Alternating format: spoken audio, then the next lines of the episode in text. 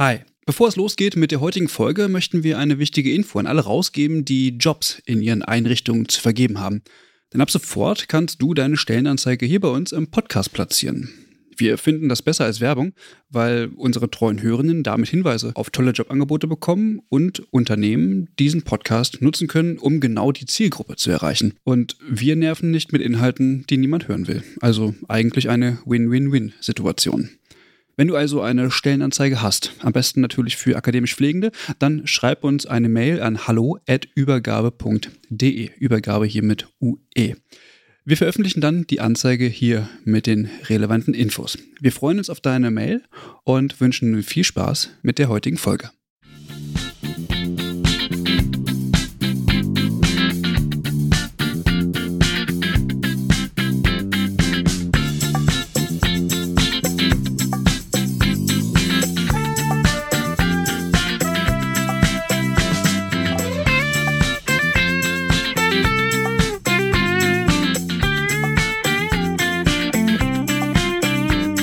Herzlich willkommen zu einer neuen Folge ähm, des Übergabe-Podcasts. Und heute soll es wieder ein Corona-Spezial geben zur aktuellen Lage in Nordrhein-Westfalen. Dazu haben wir heute Karl-Josef Laumann ähm, am Telefon. Er ist Minister für Arbeit, Gesundheit und Soziales äh, des Landes Nordrhein-Westfalen. Hallo, Herr Laumann. Ja, schönen guten Tag. Neben mir ist natürlich noch die Eva. Hallo. Herr Laumann, erste Frage. Ähm, wie sieht denn die aktuelle Situation in Nordrhein-Westfalen aus? Na gut, die aktuelle Situation ist so, dass wir jetzt, Stand jetzt, 18.534 Infizierte haben.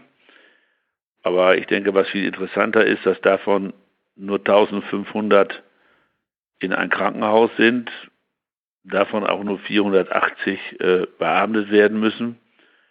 Das heißt, wir haben zurzeit noch eine Situation, dass unsere Krankenhäuser am Anfang einer Entwicklung stehen und zurzeit durch Corona noch nicht besonders stark herausgefordert sind. Jetzt haben Sie die aktuelle Zahl genannt. Ist denn davon auszugehen, dass der, der prophezeite Ansturm auf die Krankenhäuser denn jetzt demnächst losgeht? Ist damit äh, zu erwarten? Das liegt daran, wie sich das Tempo der Infizierung entwickelt. Wir haben in Nordrhein-Westfalen zurzeit die Situation, dass sich alle 9,4 Tage die Menschen, die sich infiziert haben, verdoppeln. Wenn wir dieses Tempo nicht abschwächen können, dann wären wir Ende des Monats April bei 136.000 Infizierten in den Projektionsrechnungen. Das wäre schon eine Situation, die unser Gesundheitssystem schwer herausfordern würde.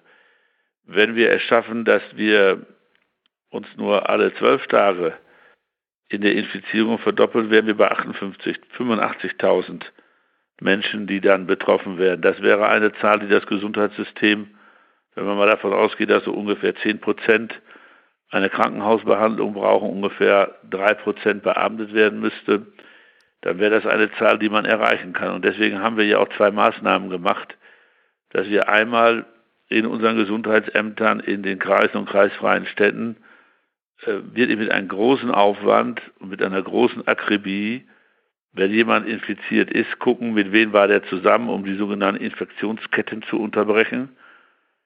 Und auf der anderen Seite hat ja nun die Landesregierung vor Sonntag vor acht Tagen eine kontaktreduzierende Maßnahme durchgesetzt, die wir ja nun alle kennen. Wir werden dann in der nächsten Woche sehen, dann sind ja diese Regelungen 14 Tage in Kraft ob sich dadurch das Tempo der Ansteckungen nochmal wieder verlangsamt. Und das ist, finde ich, die entscheidende Frage. Gibt es einen wirklichen Sturm auf unsere Krankenhäuser? Man nennt das dann so den Peak dieser Entwicklung. Oder können wir den Peak so abflachen, dass wir die Behandlungskapazitäten am Ende für alle reichen? Welche weiteren Maßnahmen haben Sie denn geplant in den Einrichtungen oder welche Maßnahmen werden aktuell durchgeführt, unabhängig von der Bevölkerung? Ja gut, also wir machen zurzeit natürlich Folgendes, dass wir unsere Krankenhäuser ja schon äh, im März gesagt haben, dass sie alle verschiebbaren Behandlungen zurzeit bitte nicht machen sollen. Das hat dazu geführt, dass viele Krankenhäuser zwischen 30 und 50 Prozent ihrer Betten frei haben, dass wir auch auf den Intensivstationen zurzeit keine volle Belegung haben um eben, wenn die Corona-Geschichte richtig losgeht, auch die Kapazitäten zu haben. Deswegen war es ja auch notwendig, dass wir einen Rettungsschirm über die Krankenhäuser gespannt haben, denn wenn Krankenhäuser nicht operieren, wenn sie nicht äh, ihre Fälle abarbeiten, kriegen sie auch kein Geld von den Krankenkassen. Und deswegen haben wir ja entschieden, dass die für jedes leerstehende Bett pro Tag 560 Euro kriegen, äh, damit sie diese Zeit dann auch quasi mit einer Bezahlung äh, uns Bettenkapazitäten freihalten, dass dann, wenn es soweit ist, wir auch die Menschen unterbringen können. Und in jedem Krankenhaus arbeitet man jetzt mit Hochdruck daran, was können wir eigentlich alles noch tun, um Beatmungsplätze zu erhöhen. Davon haben wir in Nordrhein-Westfalen zurzeit 4200. Aber man kann eben auch mit jedem Narkosegerät beatmen und äh, wir werden jetzt in der nächsten Woche auch nochmal abfragen, auch mit diesen provisorischen Möglichkeiten, wie viele Beatmungsplätze sind denn in unseren Krankenhäusern, wenn alle Stricke reißen, möglich. Denn mir ist völlig klar, das erste Gut, was in den Krankenhäusern knapp werden wird, sind die Beatmungsplätze. Und das sehen wir ja auch in anderen Ländern Europas, dass das am Ende das Nadelöhr ist. Jetzt haben wir viel mehr Beatmungsplätze wie die Holländer oder wie die Italiener, aber trotzdem ist die Ressource endlich. Und da wird zurzeit sehr viel unternommen, diese Kapazitäten für alle Fälle äh, erheblich zu erhöhen. Jetzt haben Sie über das Krankenhaus gesprochen. Ich habe manchmal das Gefühl, dass der Langzeitpflegebereich so ein bisschen aus dem Fokus gerät, wo ja doch ähm, auch in den Medien immer wieder sehr prekäre ähm, Lagesituationen beschrieben werden. Wie ist denn da aktuell die Lage in Nordrhein-Westfalen? Ja gut, also die ist ganz, die ist so wie überall woanders auch. Äh, wir haben in unseren stationären Pflegeeinrichtungen, in den Altenheimen, ein Besuchsverbot verhängt. Das heißt, man kann seine alte Mutter nicht mehr besuchen. Auch, sagen wir mal, ein Mensch, der seit die 60 Jahre miteinander verheiratet sind, der eine Ehepartner im Heim lebt, der andere noch zu Hause ist, können sich nicht mehr besuchen. Das ist im Übrigen die Entscheidung gewesen, die mir am schwersten gefallen ist. Wir müssen es aber machen, weil wenn das Virus in ein Altenheim eindringt, dann wird es, dann kostet es viele Menschen, das muss man ganz klar so sagen, auch das Leben. Äh, wir haben schon bis jetzt in Nordrhein-Westfalen 79 Todesfälle durch Corona in Altenheimen. Äh, wir haben zurzeit 364 Infizierte. Daran sieht man ja auch, wie hoch die Todesrate in Altenheim ist, wenn das Virus dort eindringt. Und deswegen müssen wir eben alles tun, was man nur tun kann, damit das Virus nicht ins Altenheim kommt. Und, äh, aber trotzdem, das ist eine riesen Herausforderung, denn wenn diese Menschen daran erkranken, äh, die dann ja oft nun nicht nur ein hohes Alter haben, sondern auch Vorerkrankungen haben, kann das einfach äh, das Todesurteil sein. Sie haben äh, in den vergangenen Tagen ein bisschen für Aufsehen äh, gesorgt und für Aufruhr. Und zwar äh, haben Sie das Gesetz zur konsequenten und solidarischen Bewältigung der Covid-19-Pandemie in Nordrhein-Westfalen und zur Anpassung des Landesrechts im Hinblick auf die Auswirkungen einer Pandemie ähm, in einen Entwurf gestellt. Und ähm, darin steht in Paragraph 15, dass ähm, Personen mit einer medizinisch-pflegerischen Ausbildung ähm, verpflichtet werden können, ähm, entsprechend äh, in, in den Dienst gestellt zu werden. Herr Laumann, ist das nicht ein bisschen über das Ziel hinausgeschossen in der aktuellen Situation? Nein, das sehe ich nicht so. Mhm. Denn wenn man diesen Paragraph 15 liest, dann ist es erstens so, dass er natürlich selbstverständlich, wie es sich auch gehört, unter einem Parlamentsvorbehalt steht. Ja. Äh, ich kann ihn dann, wenn das Gesetz beschlossen würde, nur einsetzen, wenn der Landtag vorher die Pandemie festgestellt hat. Der Landtag kann auch zu jeder Zeit und Stunde zusammentreten und erklären, es gibt keine Pandemie. Dann treten im Übrigen alle Regelungen, die durch dieses Gesetz erlassen worden sind, mit sofortiger Wirkung außer Kraft. Die Frage der Verpflichtung von medizinischem Personal die habe ich deswegen reingeschrieben, weil ja eine Situation entstehen kann, wenn wir mal ein bisschen über unsere Grenzen hinweg gucken, wo man schlicht und ergreifend die Versorgung vom Menschen nicht mehr sicherstellen kann, weil man das Personal nicht hat.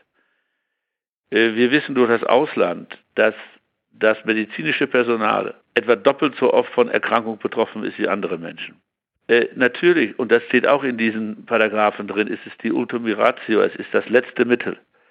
Es muss vorher alles andere ausgeschöpft sein, im Übrigen auch die Freiwilligen.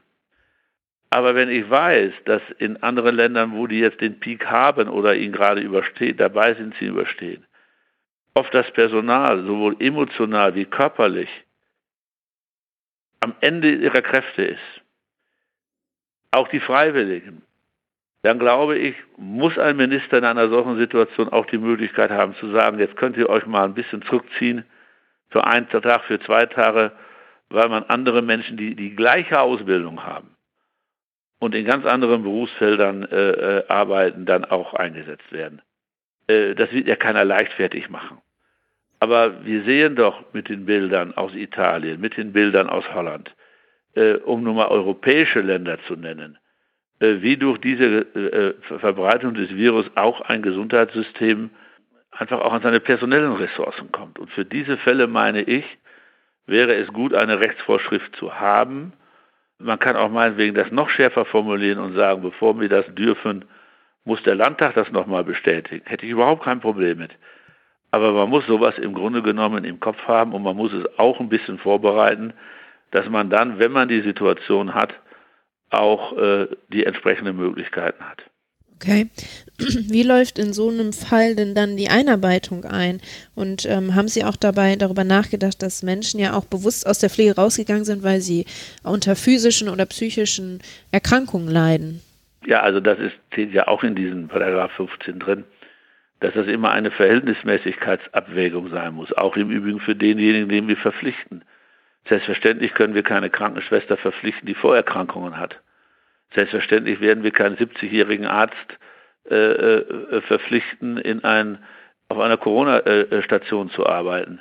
Also auch das ist ja alles in diesen Paragraphen drin. Und es geht im Übrigen auch nicht nur über eine Verordnung, die der Gesundheitsminister macht, sondern ich brauche dafür eine Rechtsverordnung des Kabinettes. So haben wir das äh, in diesen Paragraphen 15 reingeschrieben. Also das ist ja eben diese, diese, es muss unbedingt erforderlich sein. Es müssen alle anderen Mittel ausgeschöpft werden. Und dann muss es noch in eine Verhältnismäßigkeit gesetzt werden. Also sehr viel vorsichtiger kann man es nicht formulieren, wie wir es getan haben.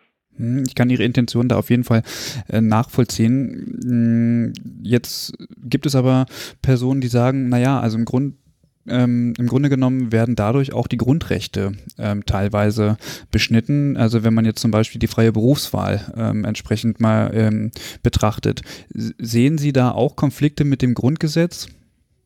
Also ich glaube, so wie wir es formuliert haben, sehe ich da keine Konflikte mit dem Grundgesetz, weil wir es eben als allerletztes Mittel, als Ultima Ratio eingesetzt haben.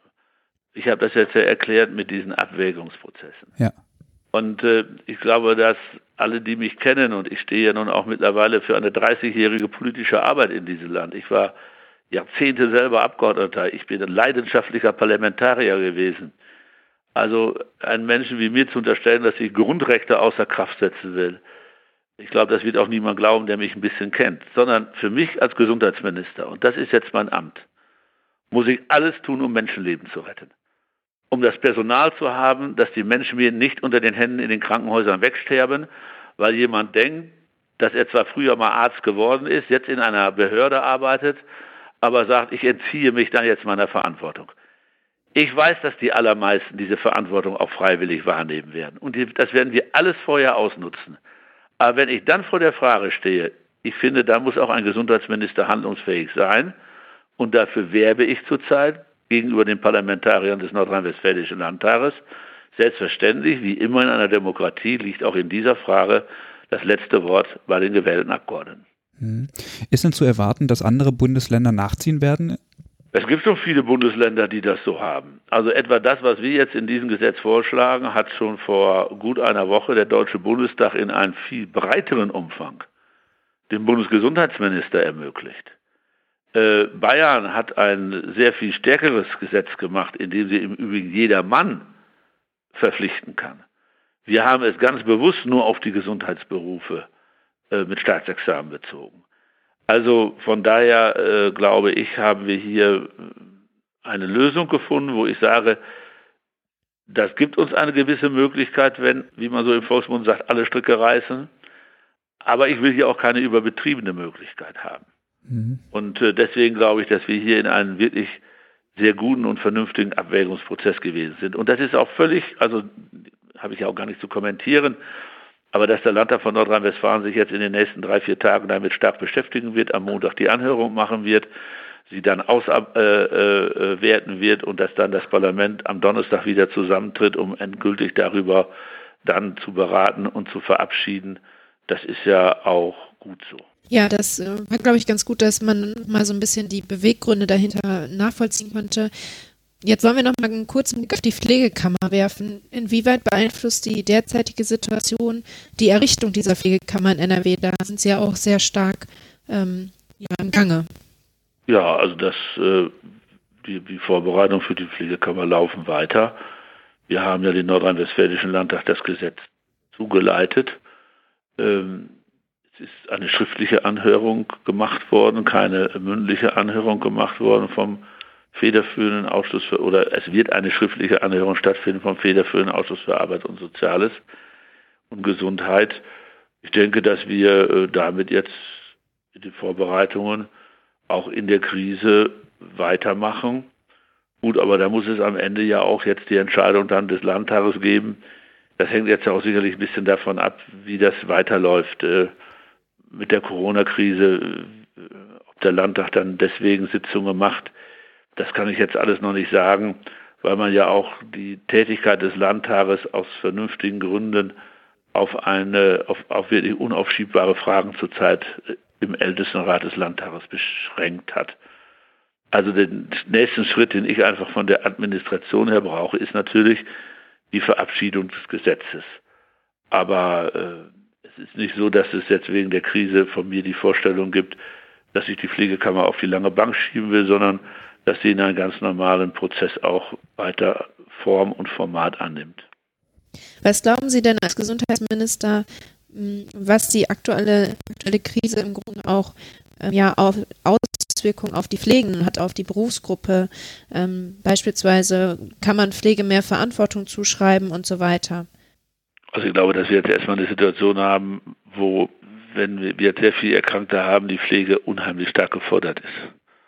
Und äh, wir haben ja zurzeit so ein bisschen in Nordrhein-Westfalen die Situation in unseren Krankenhäusern, in vielen Krankenhäusern, dass sie so ein bisschen die Ruhe vor dem Sturm haben, wobei keiner weiß, ob der Sturm kommt, weil wir ja, äh, wie gesagt, dadurch, dass wir verschiebbare äh, Eingriffe nicht machen, sind die Krankenhäuser zurzeit in vielen Fällen nicht besonders stark ausgebucht. Und äh, so, dann werden wir sehen, wie das, wie das weitergeht. Ich hoffe, dass äh, nach der Krise eine Sache klar ist, dass die Gesellschaft weiß, äh, dass wir wahrscheinlich für Krankenhäuser und für medizinische Versorgung der Menschen mehr Sicherheit einbauen müssen, aber dafür auch mehr Geld brauchen. Zum Beispiel das, was mich wirklich richtig ärgert, ist ja, dass wir ein Problem bei Schutzkleidung haben. Hier sind, gibt es keinen Markt mehr. Man kann, nirgend, man kann Geld haben, man kann nirgends sowas kaufen. Äh, die Märkte sind einfach, weil die Produktion zum größten Teil in China ist, äh, es ist kein normaler Handel mehr in diesen Bereichen drin. Man hat es teilweise auch mit ja, unsoliden Strukturen zu tun und dann habe ich es noch nett ausgedruckt.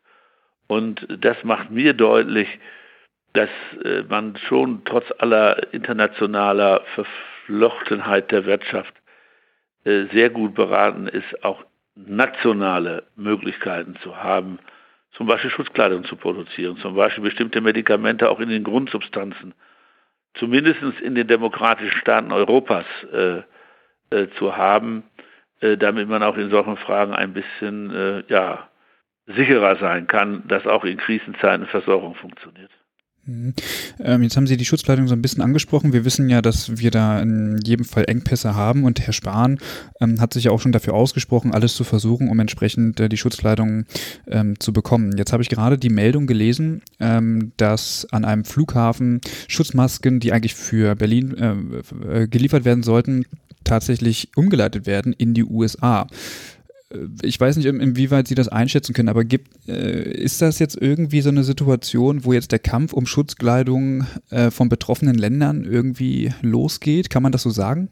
Ja, das kann man so sagen. Und wenn man Schutzkleidung in China gekauft hat und sie kommt, wird auf einen Flughafen dort verladen, dann kann man noch nicht sicher sein, ob das Flugzeug wirklich nach Deutschland fliegt. Wenn es auch äh, deutsche, äh, also eine Bestellung meinetwegen von Nordrhein-Westfalen oder vom Bund war. Das ist ja das, was ich damit meine, äh, dass es keinen Markt mehr gibt. Es gibt einfach keinen Markt mehr. Man muss einfach sehen, in der ganzen Welt spielt das Virus eine Rolle. Alle Krankenhäuser dieser Erde kämpfen gegen dieses Virus und versuchen, die Menschen zu helfen. Jedes Krankenhaus, egal wo es auf dieser Erde steht, kann seine Krankenschwestern, kann seine Ärztinnen und Ärzte, seine Krankenpfleger nur schützen durch Schutzkleidung. Und damit wird deutlich, wie knapp sie ist. Mhm. Und äh, viele Krankenhäuser in Nordrhein-Westfalen hatten auch für zwei Jahre zum Beispiel diese PFC2-Masken da. Äh, aber wenn ein, das Sie durch den Kreis Heinsberg, wenn ein Krankenhaus mehrere infizierte Menschen behandeln muss, dann verbraucht man vielleicht in vier Wochen so viel wie vorher in zwei Jahren. Und das sind einfach, ähm, die, die Sachen gibt es zurzeit auf dem Markt nicht. Und wir machen es hier so vom Ministerium, wir kaufen natürlich, was wir kriegen können auf den internationalen Märkten und wir bauen gleichzeitig Produktion in Nordrhein-Westfalen auf. Mhm. Indem wir, wir haben ja Gott sei Dank noch einige Textilfabriken, wir müssen sehen, dass wir diese Textilunternehmer und die kümmern sich auch, dass wir hier erstmal wirklich jetzt eine Produktion aufbauen. Nur ich sage immer, wer uns jetzt hilft, wer jetzt in Maschinen investiert, um zum Beispiel Atemschutzmasken zu machen, um Schutzanzüge zu nähen, der muss eigentlich auch äh, das Gesundheitssystem sagen, wenn das mal alles vorbei ist, dann darfst du auch noch liefern und nicht dann wegen zwei oder drei Cent billigere Produkte wieder zu sagen, wir kaufen ausschließlich äh, in den Ländern, wo man sehr preisgünstig auf Kosten der Arbeitnehmer, aber auch auf Kosten der Umwelt produzieren kann. Ich denke, das ist auch ganz wichtig, um das wertvolle Personal, was wir jetzt im Moment haben, irgendwie schützen zu können. Mm, wenn wir noch mal kurz einen Blick äh, in die ambulante Pflege werfen könnten, da ist es ja teilweise so, dass Kunden die Leistung absagen und die Pflegedienste einige ähm, auf Kurzarbeit setzen müssen. Also da ist das Personal vorhanden und in, in den Kliniken fehlt es. Erleben Sie das auch so in NRW und welche Maßnahmen ergreifen Sie da? Ja, das erlebe ich eigentlich jetzt so stark nicht, äh, dass jetzt die Pflegedienste Kurzarbeit anmelden. Also das äh, zumindest kein Massenphänomen. Okay. Natürlich haben wir dadurch, dass wir zum Beispiel die Tagespflegen geschlossen haben, weil uns das ein zu hohes Infektionsrisiko war, äh, da Personal frei. Aber ich sag mal so, vor drei Wochen war es noch so, dass die ambulanten Pflegedienste nicht wussten, wie sie alle versorgen sollen. Äh, dass hier und da äh, Familien sagen, es soll jetzt nicht mehr die professionelle Pflegekraft kommen, weil wir Angst haben, dass das eine Infektions-, eine Ansteckungsmöglichkeit für unseren Menschen ist, der in unseren Haushalt gepflegt wird, das verstehe ich ja. Aber umgekehrt ist es so, dass die allermeisten auch weiterhin den Pflegedienst in Anspruch nehmen müssen, weil sonst gar keiner da ist. Und äh, wenn die ambulanten Pflegedienste nicht funktionieren würden, dann würde es ganz viele Menschen geben, da wäre niemand mehr, der die duscht, der dafür mhm. sorgt, dass sie äh, abends ins Bett kommen. Und äh, deswegen finde ich, muss diese Versorgung mit einfach aufrechterhalten bleiben, auch wenn es ja mit gewissen Risiken verbunden ist, weil eine Pflegekraft natürlich äh, immer in mehreren Haushalten kommt und dadurch natürlich von ihr auch eine gewisse Ansteckungsgefahr ausgehen könnte. Äh, wichtig ist da Schutzkleidung, aber wichtig ist auch, dass wenn wir jetzt etwas besser dastehen bei den Kapazitäten der Testung, dass wir natürlich das Personal in der Pflege auch äh, oft testen müssen äh, über die Frage, ob sie infiziert sind oder nicht. Mhm. Jetzt haben Sie ähm, die Infektionsgefahr durch Pflegende angesprochen, Herr Laumann. Ähm, ich habe gestern, also gestern war der 2. April, in der aktuellen Stunde des WDR äh, in Köln ein Interview gesehen von einem Altenpfleger, der gesagt hat, er würde nicht mehr in den Supermarkt gelassen werden, weil er zur Risikogruppe gehört. Ähm, da die Frage, ist Ihnen da mehr bekannt und Nein. welche okay, ich würde jetzt fragen, welche Nein. Möglichkeiten hat man da dem zu begegnen, weil es kann ja nicht sein, dass Pflegende Nein. jetzt Repressalien in der Gesellschaft äh, bekommen. Ja, ich habe auch noch gar keinen äh, Supermarkt jetzt gesehen, der erhoben hat in der Schlange, die vielleicht vom Supermarkt steht, damit er nicht überfüllt ist. Das macht ja alles Sinn. Äh, der dann gefragt hat, was für einen Beruf hast du? Also den habe ich jetzt aber auch noch nicht in der realen Welt kennengelernt. Und ich kann Ihnen nur sagen, wir haben hier auch keine äh, Mails oder Hinweise. Das hätten wir dann ja, wenn das wirklich ein Massenproblem wäre. Mhm, okay. Herr Laumann, haben wir noch irgendwas vergessen, was Sie gern ähm, sagen möchten, loswerden möchten? Ja, ich meine, ich möchte natürlich, wir haben jetzt ja so viel über Pflege geredet. Ähm, ich finde, dass man in dieser Situation einfach mal immer wieder sagen muss, dass unser medizinisches Personal, das gilt für die Krankenpfleger, für die Krankenpflegerinnen, das gilt natürlich auch für die Ärztinnen und Ärzte, auch für viele andere Hilfskräfte in den Einrichtungen, die Betreuungskräfte, dass ich finde, dass unsere Gesellschaft einfach sehen muss, dass es hier Menschen machen, die fachlich gut sind, die wissen, was sie tun, aber die auch eine wirklich, finde ich, gute ethische Einstellung haben. Und das macht mich als Gesundheitsminister auch ein bisschen dankbar und stolz auf dieses System. Dass es eben nicht ein Gesundheitssystem ist, wie der Machmer unterstellt worden ist, dass es nur um Geld geht, sondern ich erlebe in diesen Tagen durch ganz viele im Gesundheitssystem, dass es ihnen wirklich auch um eine ethische Einstellung geht, um eine humanistische Einstellung in dieser Gesellschaft. Und das ist doch, finde ich, einfach auch viel wert. Da sprechen Sie ein wahres Wort, Herr Laumann. Vor ein paar Wochen haben Sie gesagt, ähm, dass Sie nach Möglichkeit allen Leuten einen Ausbildungsplatz zur Verfügung stellen würden, äh, wer sich für die Pflege interessiert. Ähm, würden Sie in der aktuellen Lage das immer noch so bewerten, wenn es doch eigentlich darum geht, qualitativ hochwertige Versorgung ähm, zu erbringen? Ja, auf jeden Fall. Denn äh, wenn wir morgen noch Fachkräfte haben wollen, müssen wir auch heute ausbilden. Und äh, das machen wir ja auch. Wir haben jetzt einfach eine Entscheidung mal getroffen und haben gesagt, ja gut, die Pflegeschulen haben wir geschlossen, die jungen Leute sollen jetzt ihren praktischen Teil in den Einrichtungen machen. Äh, das ist ganz einfach, wenn du jetzt eine Pflegeschule aufhast und aus allen Heimen kommen die zusammen, um da dann ihren theoretischen Unterricht zu haben, dann ist dieser Austausch zurzeit einfach nicht gut. Jeder kann sich denken, dass das eben auch wieder eine Infektionskette auslösen kann. Aber äh, auch in einer solchen Zeit muss man Auszubildende einstellen, muss man äh, dafür sorgen, dass es auch morgen noch Pflegekräfte gibt. Okay. Gut, ich hatte den ähm, Passus quasi so verstanden, dass es auch um die Auswertung von Assistenzpersonal geht. Aber gut, braucht man nicht weiter thematisieren. Herr Laumann, vielen Dank, ähm, dass Sie sich zur Verfügung, Verfügung, gestellt haben. Und ähm, ja, halten Sie die Ohren steif und bleiben Sie gesund. Dankeschön, Sie auch. Tschüss. Sag mal danke, tschüss. Tschüss.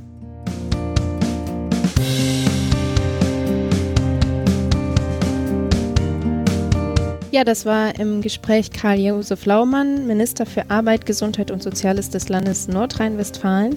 Ich glaube, das war nochmal ganz interessant zu hören, wie die Lage in NRW ist und auch nochmal zu ergänzen, was mit dem Gesetz gemeint ist, was dahinter steht und welche Maßnahmen in NRW geplant sind. Ja, nochmal gute Einblicke auch in das Gesetz und auch seine Meinung dazu zu hören.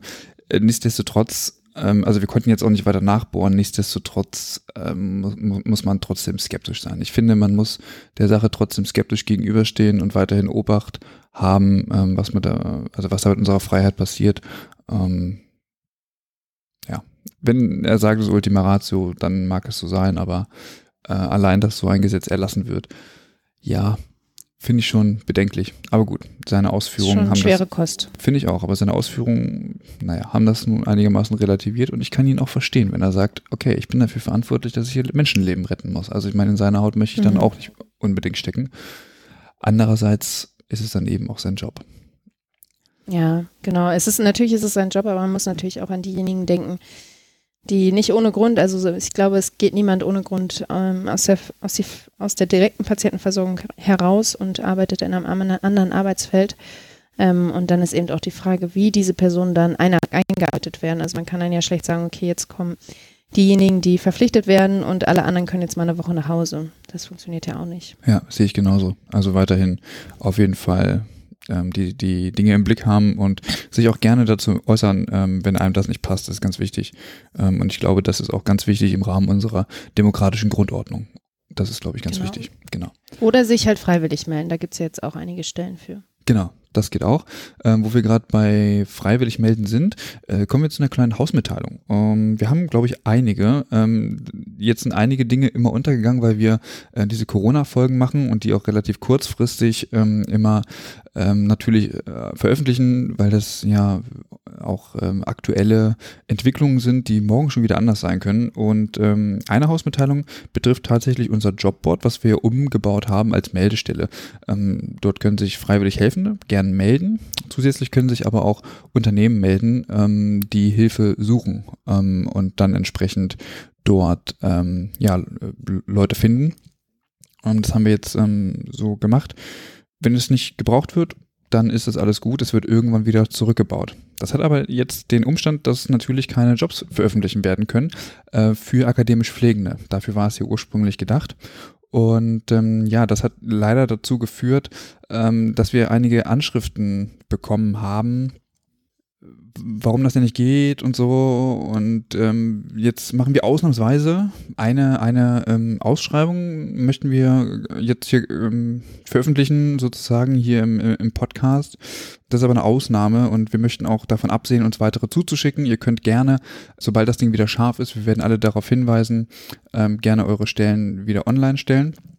Und zwar ähm, das Universitätsklinikum Erlangen sucht hier nämlich eine Kursleitung, MWD natürlich, in der ATA und OTA Schule für die Akademie für Gesundheits- und Pflegeberufe. Wir werden den Link zu der Stellenausschreibung bei uns in den Show Notes bereitstellen und ähm, dort stehen dann auch alle Einzelheiten, wie die Aufgaben, was ähm, erwartet wird und ähm, auch wie die Arbeitsbedingungen so laut Ausschreibung sind. Genau. Das zu dieser Stellenanzeige. Genau. Genau. Dann, dann würde ich sagen, ähm, sprechen wir nochmal kurz oder wir haben noch ein paar, paar Ergänzungen mitgebracht zu der ersten Folge, die wir zum Thema Corona aufgenommen haben mit Bernd Gruber zusammen. Bernd Gruber arbeitet ja in den Medizinkliniken und ähm, ja, ist der Hygienemanager und mit ihm haben wir so ein bisschen darüber gesprochen, wie so Strategien von Krankenhäusern und so weiter aussehen, wie die Situation mit, den Schutz, mit der Schutzausrüstung ist und in diesem Zusammenhang haben wir auch viel über die, diese Zahlen mit, ähm, mit den Fallzahlen von Corona gesprochen. Und da ist einfach nochmal ergänzend zu sagen, dass eben zum einen ja Zahlen betrachtet werden von der John Hopkins Universität ähm, und vom RKI. Und da gibt es ja immer Differenzen. Das liegt einfach an der Tatsache, dass die, dass das RKI offiziell bestätigte Zahlen ähm, von den Gesundheitsämtern ähm, ja sozusagen darstellt und das aber nur einmal täglich macht, also die einmal täglich abgreift. Ähm, und die John Hopkins Universität macht das eben mehrmals täglich und deswegen sind da Unterschiede drin. Genau. Mm, hierzu muss man ergänzend sagen, dass uns Pascal Nuelderik ähm, diese äh, eine Mail geschrieben hat und da auch nochmal kritisch hingehört hat in der ersten Folge und uns entsprechend ein paar Informationen hat zukommen lassen. Wir haben das mit Bernd Gruber zusammen alles durchgesprochen ähm, und möchten auf dieser Grundlage nochmal jetzt quasi diese Korrekturen äh, machen. Dazu sind wir natürlich verpflichtet, wollen aber auch gleichzeitig betonen, dass wir suchen. Wir suchen aktuell auf jeden Fall noch einen Virologen oder eine Virologin, die mit uns eine Folge aufnimmt, äh, um solche Einzelheiten auch zu klären. Ähm, in der Vergangenheit hatten wir ähm, Herrn Drosten schon angesprochen. Ähm, der hatte auch zugesagt. Leider äh, ist das wahrscheinlich in dem Berg der Mails einfach wieder untergegangen, sodass wir aktuell tatsächlich keinen Kandidaten haben. Wenn da draußen also irgendjemand ist, der sich in dem Feld auskennt und ausgewiesener Virologe oder ausgewiesene Virologin ist, dann gerne bei uns melden oder uns auch gern Vorschläge schicken. Wir sind für alles offen. Wir haben schon ganz viele angeschrieben, aber die scheinen alle gerade sehr, sehr, sehr viel zu tun zu haben. Genau. Und ähm, ja, und äh, Pascal Nulderik, wie gesagt, äh, vielen Dank an dieser Stelle mh, hm, für äh, diese Hinweise. Pascal Nulderik ist der äh, sogenannte Podcast-Arzt vom GMP-Podcast. Und äh, die haben das Thema Corona ähm, auch ähm, so ein bisschen beleuchtet aus verschiedenen Perspektiven und da auch gerne mal reinhören, wenn ihr euch da vertiefen wollt. Genau, den, die Info mit der Johns Hop äh, John Hopkins Universität hatte uns ja gegeben. Und ein zweiter Hinweis war, dass in der ersten Folge äh, Bernd Gruber ähm, sagte, dass eine infizierte Person das Virus an mindestens zwei bis drei andere Personen überträgt. Und äh, das ist äh, falsch. Das stimmt so nicht genau, denn es ist so, dass eine Person im Durchschnitt drei Leute infizieren kann. Also es gibt Personen, die beispielsweise auch mal äh, niemanden infizieren. Es kann aber auch eine Person gehen, die dann eben äh, sechs oder sieben Leute infiziert. Also es geht hier nicht um mindestens, sondern eben um durchschnittlich. Genau. Ja. Ein weiterer Punkt ist, dass Herr Gruber am Ende gesagt hat, dass, ähm, also ich hatte nachgefragt, ob das Virus mutieren kann. Herr Gruber hat gesagt, äh, nein, das äh, kann es nicht. Und das ist so auch nicht richtig. Ähm, und äh, wir haben uns das aber auch nochmal genau angehört. Und zwar ging meine Frage in die Richtung, ob es denn jetzt schon mutiert sei und daher auch gefährlicher ist. Und äh, das hat Herr Gruber richtig beantwortet im, im Sinne von, nein, es ist nicht mutiert und ist gefährlicher geworden. Richtig ist aber, dass Viren und besonders auch das Coronavirus natürlich mutierbar sind. Das ist ganz klar. Und es ist mittlerweile auch nachgewiesen, dass das Virus auch schon mutiert ist was aber ähm, sozusagen sich auf die, auf die Verteilung, auf die bessere Verteilung auswirkt sozusagen. Also das Virus hat ja ein Interesse daran, sich besser verteilen zu können und diese Strukturen verändert es sozusagen regelmäßig, um besser verteilt werden zu können. Da ist allerdings auch hinzuzufügen, dass diese Mutation aktuell nicht dazu führt, dass beispielsweise ein Impfstoff nicht ähm, erforscht werden kann oder ähnliches. Ähm, wir haben uns zu diesem Zweck nochmal Folge 8 des äh, Drosten-Podcasts auch angehört und dort beschreibt er das sehr genau und sagt, dass diese Mutation äh, nicht die Entwicklung eines Impfstoffes gefährdet, sondern es ist davon auszugehen, dass wenn jetzt ein Impfstoff gefunden wird, dass der dann trotzdem auch noch wirksam ist, trotz kleiner äh, Mutationen. Genau. Insgesamt ist halt nochmal wichtig hinzuzufügen, dass ja, dass ähm, auch asymptomatische Patienten ähm, bereits zu einer Weiterverbreitung ähm, beitragen können ähm, und nicht erst, wenn Symptome da sind. Genau, das kann man vielleicht nochmal sagen. Das ist noch wichtig an der Stelle, wobei das ja auch in vielen Medien jetzt ähm, erklärt wurde und so weiter und auch ja, der Podcast äh, mit dem Herrn Drosten da, glaube ich, auch noch mal eine gute Aufklärung bietet, wenn man sich da weiter informieren möchte. Und wie gesagt, wir suchen nach einem Virologen, der uns das nochmal genauer erklären kann und möchte. Genau. Ja, dann ähm, möchten wir uns entschuldigen, dass wir jetzt in letzter Zeit nicht immer die beste Audioqualität abliefern. Das liegt einfach daran, dass wir darauf angewiesen sind, dass wir ähm, Remote ähm, Schaltung machen, also sprich Fernschalten äh, mit unseren Gästen, weil wir alle entsprechend auch zu Hause bleiben und wir eben auch äh, ja nicht sicherstellen können, dass äh, unsere Gäste entsprechendes Profimaterial irgendwie zu Hause liegen haben. Deswegen kann es manchmal ein bisschen anstrengend sein, die Folgen zu hören. Wir bitten da um Nachsicht. Das ändert jedoch nichts an der Qualität äh, der Inhalte. So, das muss man nochmal ganz klar sagen. Und einen Ausblick haben wir noch. Und zwar, äh, aktuell produzieren wir relativ viele Sonderfolgen äh, zu diesem Coronavirus. Ähm, das war ursprünglich auch nicht so geplant. Deswegen haben wir natürlich auch reguläre Folgen, die wir ähm, jetzt veröffentlichen wollen. Und eine Folge dazu ähm, wird jetzt am Donnerstag kommen. Also den Termin auf jeden Fall schon mal aufschreiben. Das wird auch wieder eine etwas längere Folge. Also es wird ja keine 30 oder eine Stunde Folge, sondern wie ihr es gewohnt seid, eineinhalb Stunden. Und ähm, dort haben wir mit Nora Wehrstedt gesprochen. Sie ist Vizepräsidentin der Pflegekammer Niedersachsen. Und ähm, mit ihr haben wir über ähm, ja, ich sag mal, die Historie der Pflegekammer gesprochen und wie das jetzt auch alles weitergeht in Bezug auf die bevorstehende Befragung, die jetzt verschoben wurde. Ähm, nichtsdestotrotz soll sie nochmal Aufklärung bieten und nochmal aufzeigen, wie wichtig die Pflegekammer auch in der jetzigen Situation ist, um eventuell tatsächlich ähm, die, die Pflegekammer nochmal als besonders wichtiges Organ herauszukristallisieren. Genau. Ja, also die kommt, kommt in den nächsten Tagen und ansonsten freuen wir uns auf weitere Corona-Spezials. Wir haben noch einiges auf dem Programm und ähm, ja, schauen mal, wie es so weitergeht. Insgesamt wollen wir uns aber auch natürlich bedanken bei allen Hörerinnen und Hörern ähm, und auch für das Feedback. Wir freuen uns immer sehr darüber. Ähm, ja, und gerade jetzt in dieser rund um diese Corona-Spezialfolgen haben wir sehr viel positive Rückmeldung bekommen und darüber freuen wir uns sehr und da wollen wir uns einfach mal für bedanken. Ein großes Danke geht raus an alle Hörerinnen und auch ein großes Danke dafür, dass ihr es uns nachseht, dass fast jeden Tag eine neue Folge kommt. Ähm, wir haben uns da vielleicht auch ein bisschen viel vorgenommen. Aber es macht trotzdem weiterhin Spaß und äh, wir wollen euch weiterhin informieren und versuchen, die aktuelle Lage aus verschiedenen Blickwinkeln darzustellen. Und da ist es nun mal, ja, äh, so, dass ganz viele Leute daran beteiligt sind scheinbar. Und ähm, das wollen wir am Ende irgendwie gut ähm, abbilden. Genau, deswegen ja, gibt es jetzt. Und auch, auch ein Dankeschön an diejenigen, die sich bereit erklären, mit uns zu sprechen. Also. Ja, das, das ist ja auch nicht selbstverständlich, ne? Genau, die nehmen sich alle Zeit.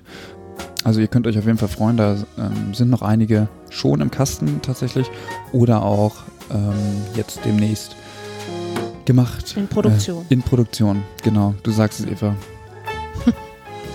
ja, sehr gut. Okay. Super. Dann war das der Übergabe-Podcast für den Sonntag. Wir wünschen euch noch einen wundervollen Tag. Ähm, genießt die Zeit, geht vielleicht einfach raus. Die Luft ist zumindest hier in Osnabrück super. Nur zu zweit. Nur zu zweit. Spazieren. Genau. Okay, wir schicken liebe Grüße aus Osnabrück und bleibt gesund. Genau. Macht's gut. Ahoi. Adieu.